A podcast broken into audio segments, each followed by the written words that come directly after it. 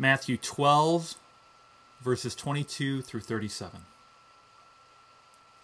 Then they brought him a demon-possessed man who was blind and mute, and Jesus healed him so that he could both talk and see.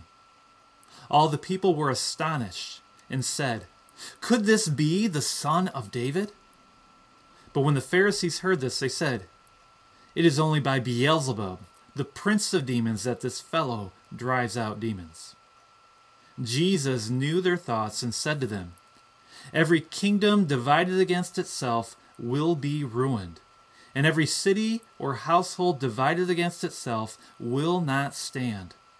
If Satan drives out Satan, he is divided against himself. How then can his kingdom stand? And if I drive out demons by Beelzebub, by whom do your people drive them out? So then, they will be your judges.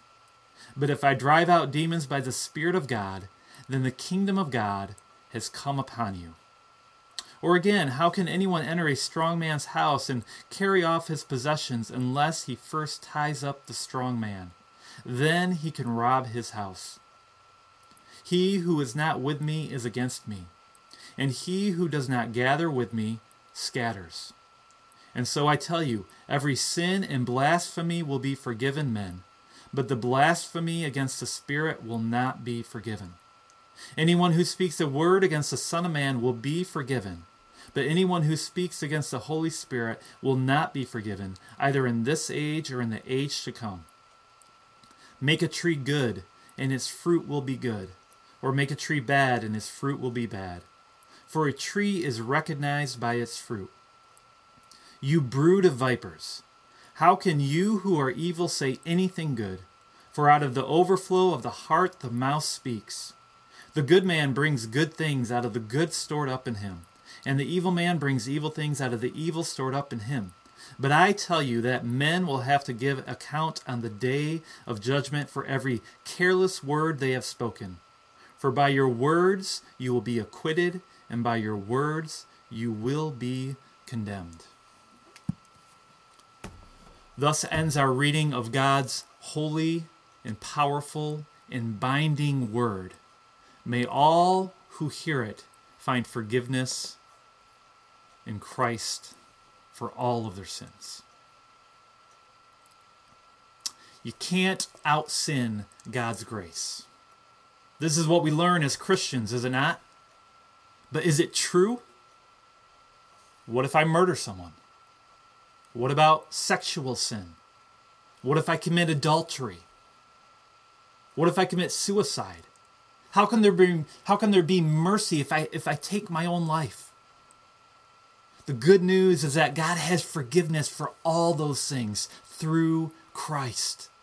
And yet, according to Jesus, there is one sin that will not be forgiven: the blasphemy against the Spirit. What is this unforgivable crime? What could be so heinous that, that not even the cross of Christ can wash it clean? In order for us to answer that question, we must first do some work. We, we must know the framework surrounding Jesus' words. For Christ didn't speak these things to have them written on a blank canvas. No. There, there is a backstory that supplies the context and meaning. And, and in order for us to understand what he is getting at, we must know the circumstances that, that Jesus is speaking into. Who was he addressing? What were they doing? Why did it cause Jesus to speak words of seemingly irreversible condemnation? We have a lot to cover today, so let's, let's jump right in. If you recall, last week we, we saw the response that Christ had towards the Pharisees as they were plotting to take his life. Jesus had just healed a man on the Sabbath, which drew the ire of these religious leaders. But why did they hate him so much? Two things stand out. First, Jesus, he, he tore down their theology of self-righteousness. All that they stood for, all that they based their lives around, he had demolished. And when one finds that their worldview comes crashing to the ground, they will either repent or they will grow angry. These Pharisees chose the latter. Second, the, the, these, these Pharisees were, were losing their power. You see, the, the authority that they had was given to them by the masses. They held the sway of the people. That's why they had power. But now the, the, the crowds were following Jesus. Again, this, this caused these men to have great hatred for Christ. And so they schemed how they might kill him. And yet Jesus, instead of defending himself or challenging his opponents, withdrew. This is the approach that our patient king takes, even with the most wicked of men. He didn't come to battle against mankind, but to rescue those who would, who would turn to him with repentant faith. But even though Jesus withdrew, the crowds did not stop following him. And we saw that Christ, this, this Lord of the Sabbath, continued to heal on that day. Of course, the crowds, the, with the crowds surrounding him, he was not hard to find. And even though Jesus withdrew, these Pharisees kept pressing forward. They would bring the fight to him. You see, they were constantly looking for ways to discredit this man and condemn him to death. But what they what they failed to recognize was that the path that they were taking was an irreversible one, one in which would lead them to a condemnation far worse than death. For in their refusal to repent, they were committing an unforgivable sin. Now, before we dive into our passage and see what that sin is, I want to speak a little bit about how how, G, how Matthew structures his gospel.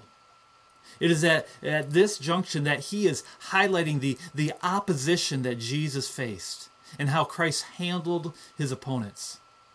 Most likely, the, the event that we're about to see didn't happen on the same day when Jesus was healing on the Sabbath. You see, Matthew is he's less concerned about the about chronology here than he is with weaving together the, the accounts of Jesus to follow this theme that the Spirit is leading him to communicate. And so he he inserts this story as a warning of the of the danger that people face when they follow the ways of the Pharisees. With that in mind, let's let's jump into our passage.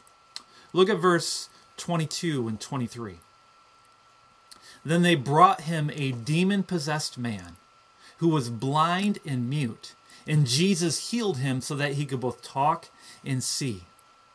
All the people were astonished and said, "Could this be the Son of David?" So what do we see happening here? The crowds brought to Jesus a man that wasn't well. In fact, this fellow had three major things going on with him. First, he was possessed by a demon. Second, he was blind. And third, he was mute. Talk about winning the anti-lottery in life. This man was cursed beyond any we have seen thus far. And yet for Jesus, this was, was, this was nothing that he couldn't handle. Christ was able to, to cast out the demon and then to heal this man so, so that he could both talk and see. How did the crowds react? All the people were astonished. The Greek word that is used here for astonish is existanto. It, it means to displace or, or to stand aside from. And in the and in the context that it is that it is used here, it is to be out of one's mind or be amazed. And now what is interesting is that this is the only time that Matthew uses this word in his gospel. It is as if he wants to place a special emphasis on this triple healing. As wondrous and as all those other miracles had been, it was this one that, that really got the crowds worked up. And it was because of this excitement that they, they were saying to one another, "Could this be the Son of David?" This wasn't a question seeking information. Rather, these people were looking for confirmation on what they had already been thinking, that Jesus was the Messiah. You see, it was an expectation that when Messiah came, he would perform miraculous signs. And in their amazement, these, these people were declaring this miracle worker as the one who was to come. They had witnessed his works, and now they were proclaiming that this Jesus was the Christ, the Son of David. How about you? What is your view of Jesus? Are you amazed by the works of his hands? By his healing power? Do you recognize this man as the Son of David, the Messiah who came to rescue you? Dear friends, I, I, I pray that you do. Of course, there were there were some who, who saw these same signs and yet refused to believe. Look at our next verse, verse twenty-four. But when the Pharisees heard this, they said, "It is only by Beelzebub, the prince of demons, that this fellow drives out demons." Now you have to remember that these Pharisees knew the scriptures better than any other. They knew about the words from the book of Isaiah that we saw beforehand when, when Jesus was answering John the Baptist and, and the question that he brought to him. They, they knew about the prophecies that, that, that spoke of the blind seeing and the, and the deaf hearing. Foreshadows of, of captives being set free. They, and they knew just as well, if not better than the crowds, that the signs that Jesus performed indicated exactly who he was. This one who, who gave sight to the blind and allowed the mute to speak and cast out demons. He had to be the Messiah. Do not miss this point. These men knew Jesus' identity, and yet they chose to ignore it. But they couldn't ignore the crowds, for these were the ones that they were trying to win back. And so they, they, they had to come up with this theory for, for this fellow's miraculous signs. But instead of crediting Jesus for the good things that he had done, they slandered him instead by saying that his power came from Beelzebub, the prince of demons.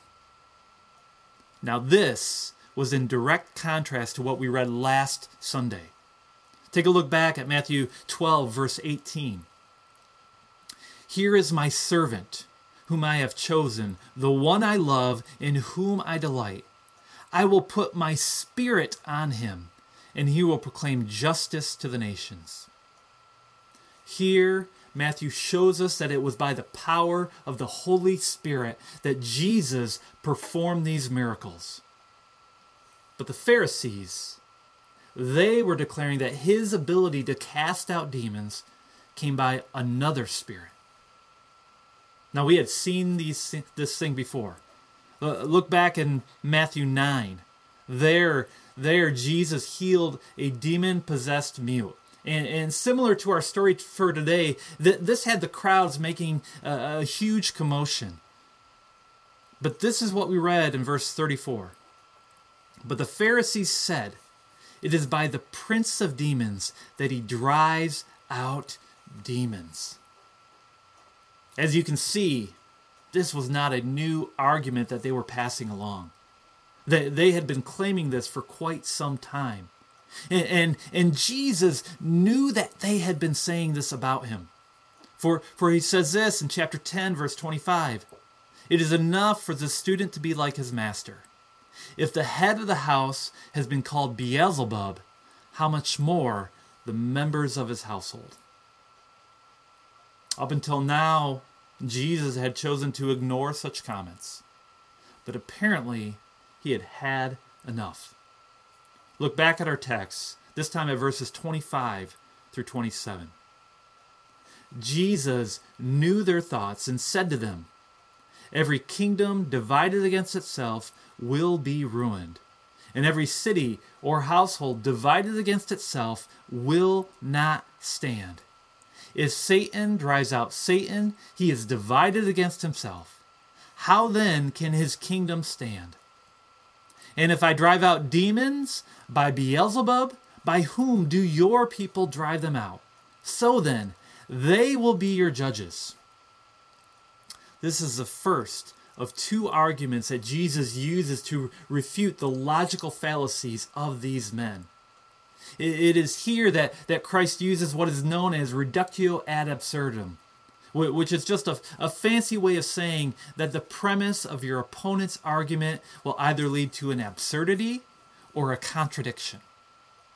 Basically, if, if what the Pharisees were saying was true, then Satan would be working against himself.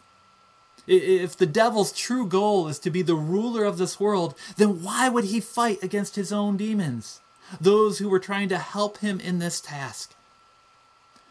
Taken to its logical end, Satan would be destroying his own kingdom.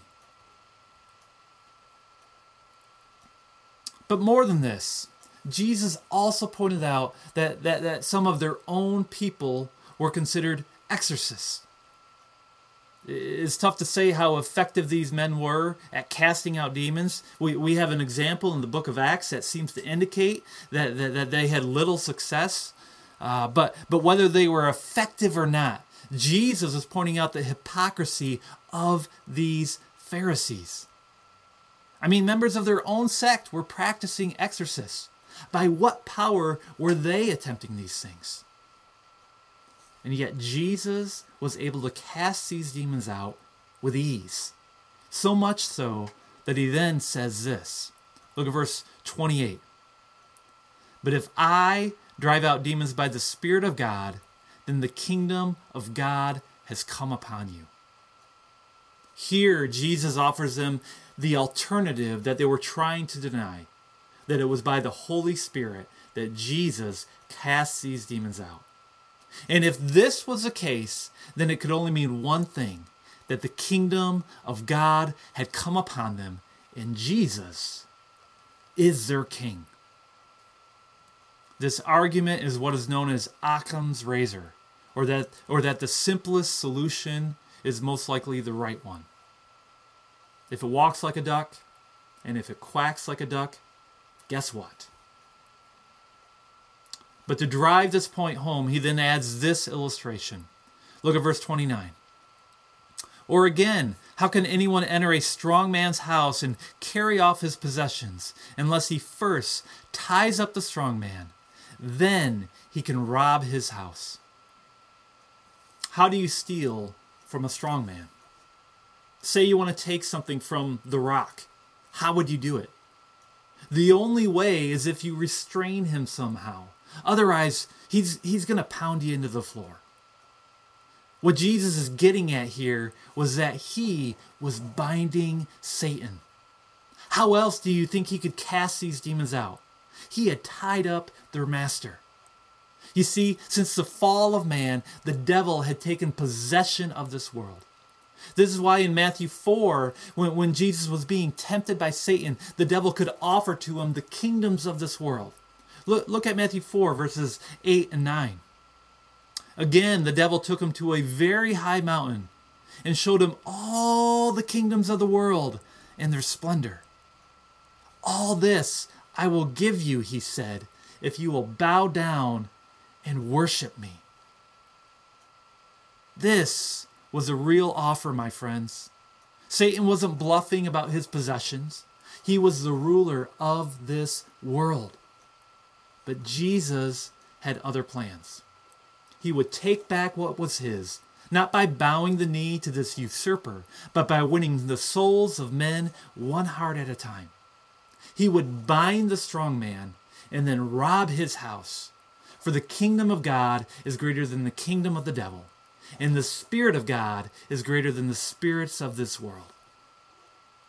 Dear friends, do you realize that Christ is stronger than the strong man? That you don't need to live in fear of Satan? That, that, that Jesus has conquered him for you? The kingdom of God has prevailed over the kingdom of Satan. That is great news. And that is a point that Jesus was making to these Pharisees. Demons were being driven out by the power of the Holy Spirit and not by Beelzebub. And to make such a claim is utter blasphemy. Just as Jesus used two arguments to refute these men, he would now use two words of condemnation to show them the condition of their hearts. Let's look at these fir- at, at the first of these words. Look at verses thirty-two, thirty through verse thirty-two. He who is not with me is against me, and he who does not gather with me scatters. And so I tell you, every sin and blasphemy will be forgiven men, but the blasphemy against the Spirit will not be forgiven. And anyone who speaks a word against the Son of Man will be forgiven, but anyone who speaks against the Holy Spirit will not be forgiven, either in this age or in the age to come. These might be the scariest verses in all of Scripture. Jesus has drawn a line in the sand. You are either for me or against me. There is no middle ground. There is no neutrality. It is an all or nothing deal. This is the nature of the Christian faith. You either take all of Jesus, both who he is and what he demands of you, or you have no part of him. If you look at the core of what Christians believe, you will find Jesus at the heart of it all. You must accept him for who he is, that he is God in human flesh, and that the reason he became a man was to rescue his people from the penalty of their sins. Salvation can be found in no one else. It is by his sinless life, by his work upon the cross, and by his resurrection that you can be saved.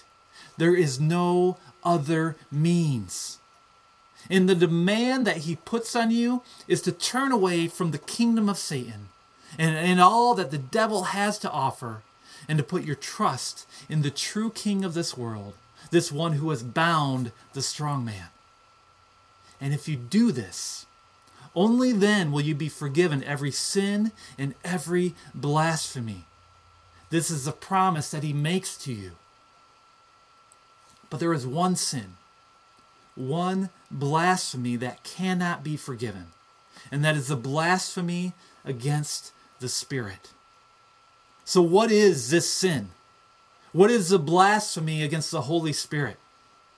First, let's let's talk about this word blasphemy. What does it mean?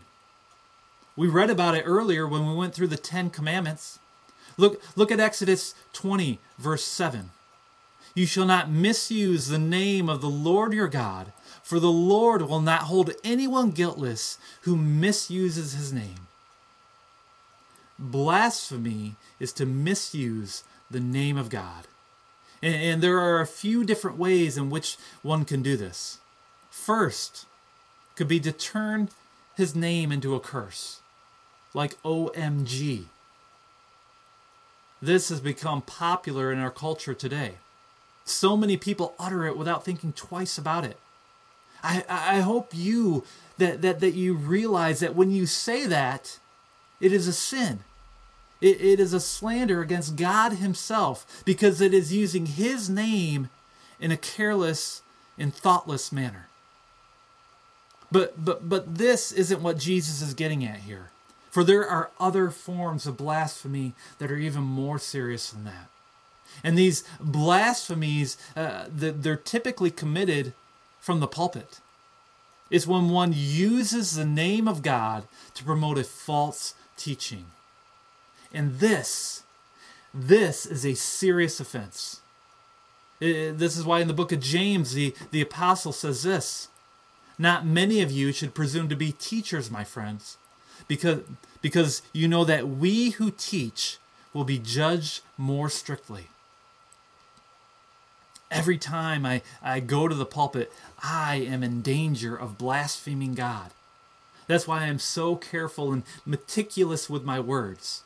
You see, when, when, when you teach a false doctrine, what you are essentially doing is slandering God's name. And it, it is in this sense that, that Jesus uses this word of blasphemy. For we see the Pharisees doing this exact thing. They were maligning the name of God. Look back again at verse twenty-four from our passage. But, but when the Pharisees heard this, they said, "It is only by Beelzebub, the prince of demons, that this fellow drives out demons." In essence, they were, they were teaching the crowds that this work of God was the work of Satan. How wicked is that? These men ignored all the signs. They suppressed the truth that they knew and taught that Jesus was empowered by Satan. It's one thing to be ignorant concerning Christ. We see this happening all the time. People who, who don't know God's word and therefore reject Jesus. But it is altogether different when one is a scholar, knowing that the only possibility for the signs that Jesus gave was through the power of God's Spirit, and then to reject such a thing. This demonstrates a heart that has become calloused and hardened. You see, if, if you speak a word against the Son of Man, if you deny Christ out of ignorance, that can be forgiven, for you can learn and repent when you know the truth. But if you speak against the Holy Spirit, if you know the truth, that it is by the Spirit of God that Jesus comes to you, and you still reject him, then what you have essentially done is that you have willfully turned your back on God and have spurned him. And for that, there is no forgiveness. This is something that we have seen throughout Scripture. Think of Pharaoh in Egypt. God had shown him plague after plague after plague. And at first, the Bible tells us that Pharaoh hardened his heart. Now, I'm sure that this man thought that these plagues were just coincidences, that, that he could just rationalize them away as, as dumb luck on Moses' part. And, and during the first five, we read that Pharaoh hardened his own heart. But after that sixth plague, there, there is a change in the wording.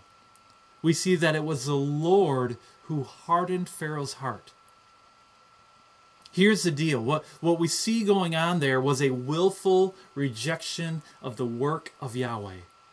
By this time, by, by that sixth plague, Pharaoh knew that Yahweh was real, so he could no longer plead ignorance. And yet he still would not concede and let God's people go. So God gave him over to his stubborn desire of maintaining power. And we see this exact thing going on with the Pharisees. They had a self-awareness of the truth, of the light shining in the darkness, and yet they willfully turned a blind eye to it. They knew that Jesus was the Messiah, but they had rejected him by concocting this myth, saying that he was possessed by Beelzebub. And by doing so, they had blasphemed the Holy Spirit. Dear friends, there are many sins that you can commit and still find forgiveness through Christ. You can lie. You can cheat. You can steal.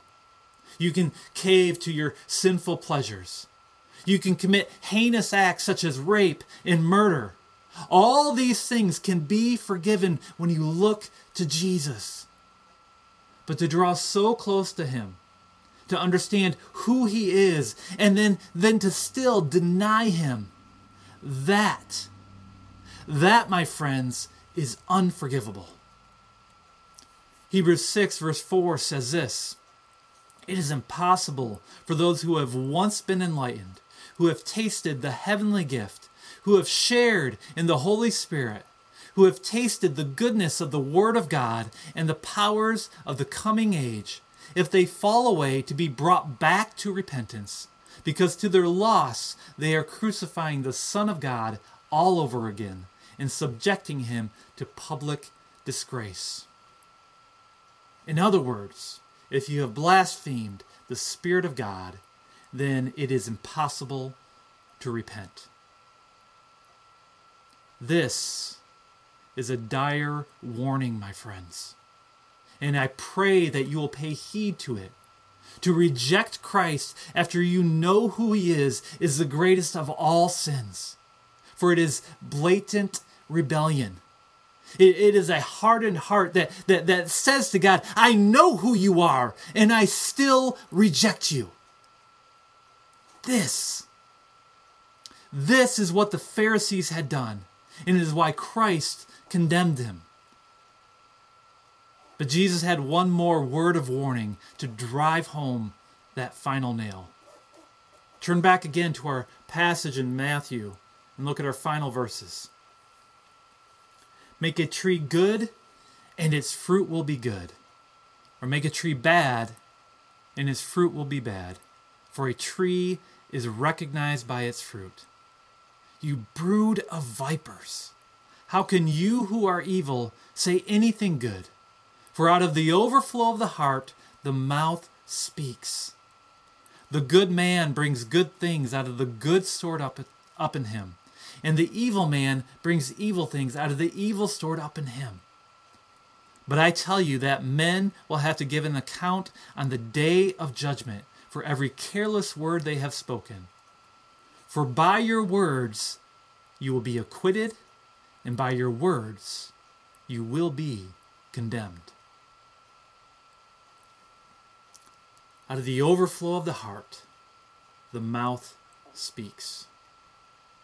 This was so true for these Pharisees. From their mouths came blasphemous words. And the only reason they spoke them was because that was what was in their hearts.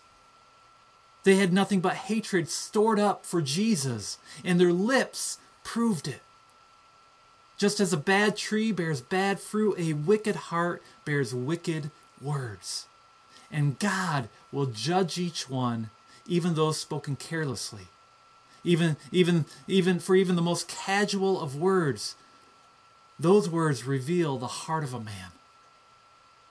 What are the words that come out of your mouth? What do they reveal about your heart? It is by your words that you will either be acquitted or condemned. Did, did you notice that in this story there are, we, we see two different confessions?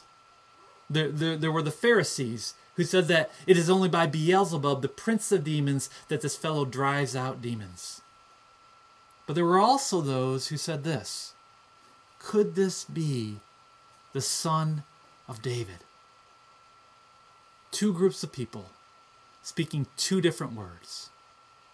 Two sets of mouths revealing two different hearts.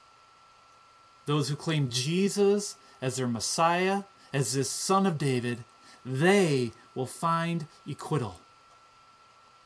They will find forgiveness for all that they have done, for every sin and for every blasphemy.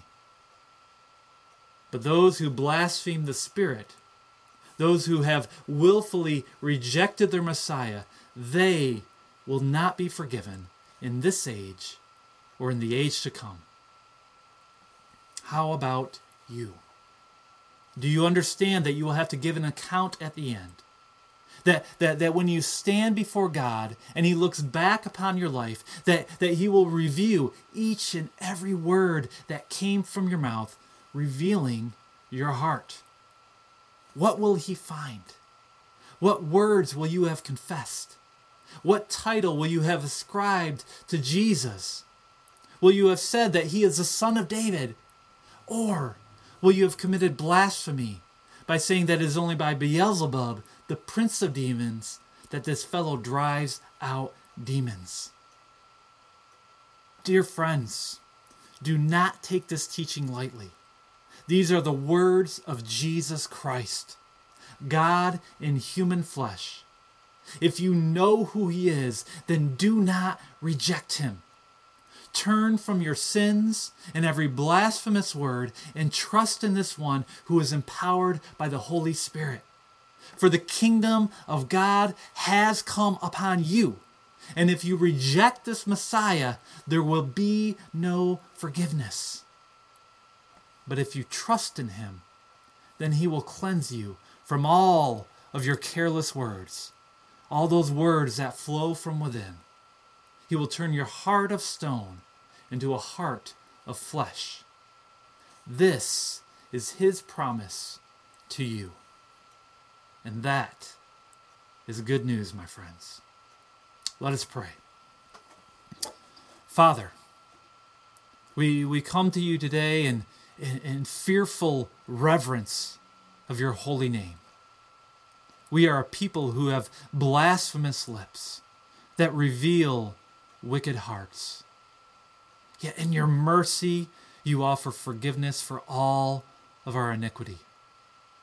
When your son was, was bleeding on that cross, paying the penalty for our sins, he, he said to you, Father, forgive them, for they do not know what they are doing.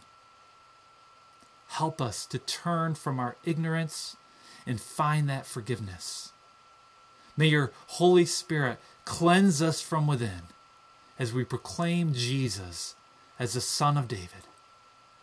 We pray this in his mighty name. Amen.